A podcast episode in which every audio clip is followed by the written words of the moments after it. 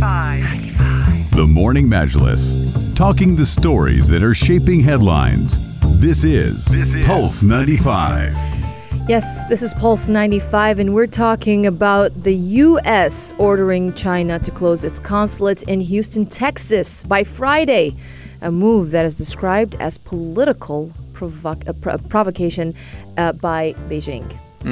Well, it's always a, a sign of worry when that happens. But is it a, a, a big deal, would you say, Ahmed Dawood?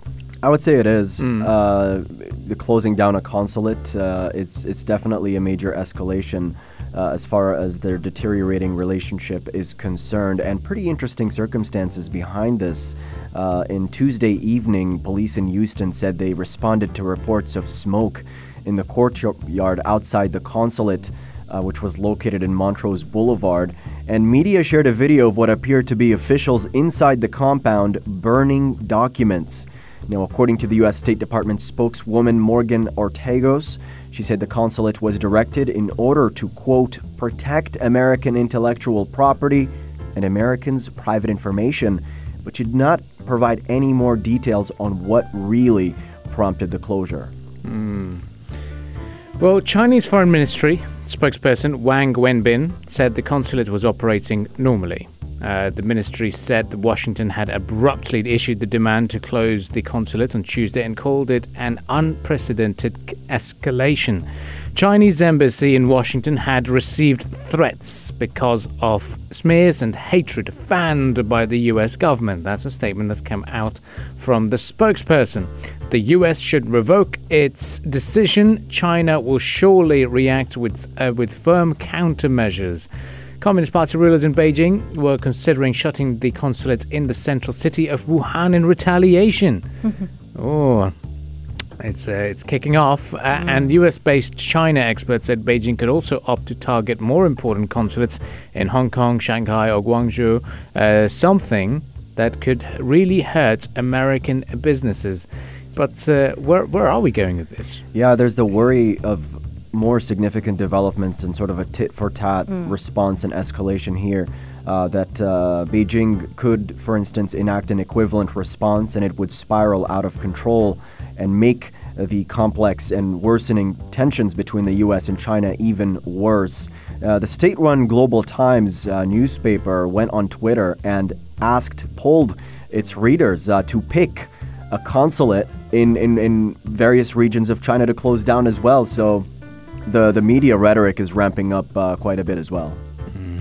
Well, it is uh, quite intense in terms of what's going on, and uh, we're only hoping that it comes to a quick resolution because the ties have actually worsened over a number of issues. Coronavirus, and yesterday we heard there was a bit of an accusation saying, hey, you stole our ideas in scientific research when it comes to COVID 19 vaccination. Uh, there's an issue about uh, telecoms uh, um, um, gear maker Huawei, especially when it comes to 5G. And then the claims over the South China Sea clampdown in Hong Kong. Things aren't at the best scenario at the moment. They are at the lowest ebb. But Yeah.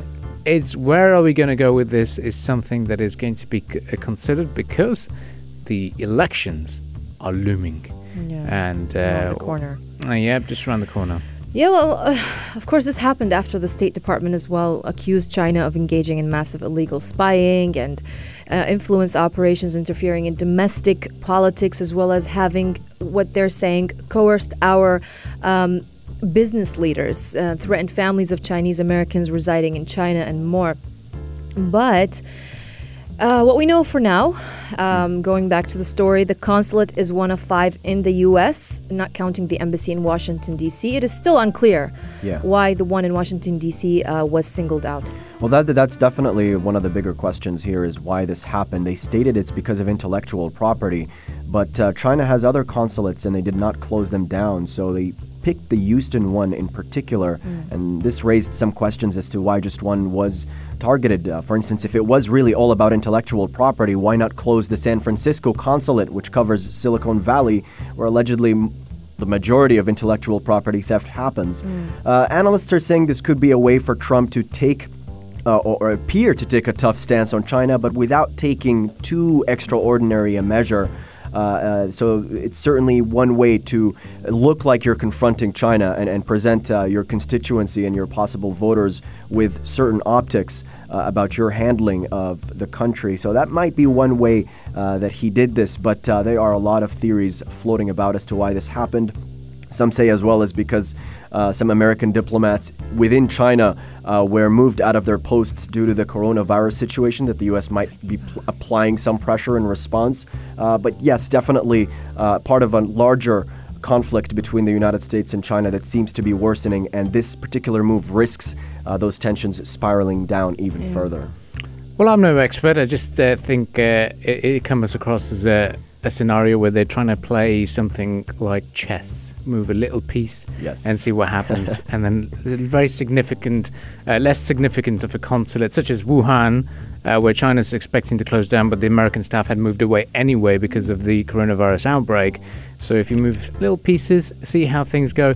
But the problem with that is after this news emerged, today's uh, MSCI's broadest index of Asian shares, uh, ex Japan, was last down 0.3%, weighed down by the slumping Chinese uh, stocks. Shanghai benchmark dropped 1.67% following four days of gains. Australian shares were flat, and Hong Kong's Hang Seng index reversed earlier gains to lose 0.08%. So that is one thing that the how markets react due to the escalation of the Sino-US tensions, as they say. But from the morning majlis, if you are very concerned about this uh, scenario, all we can tell you is not to worry.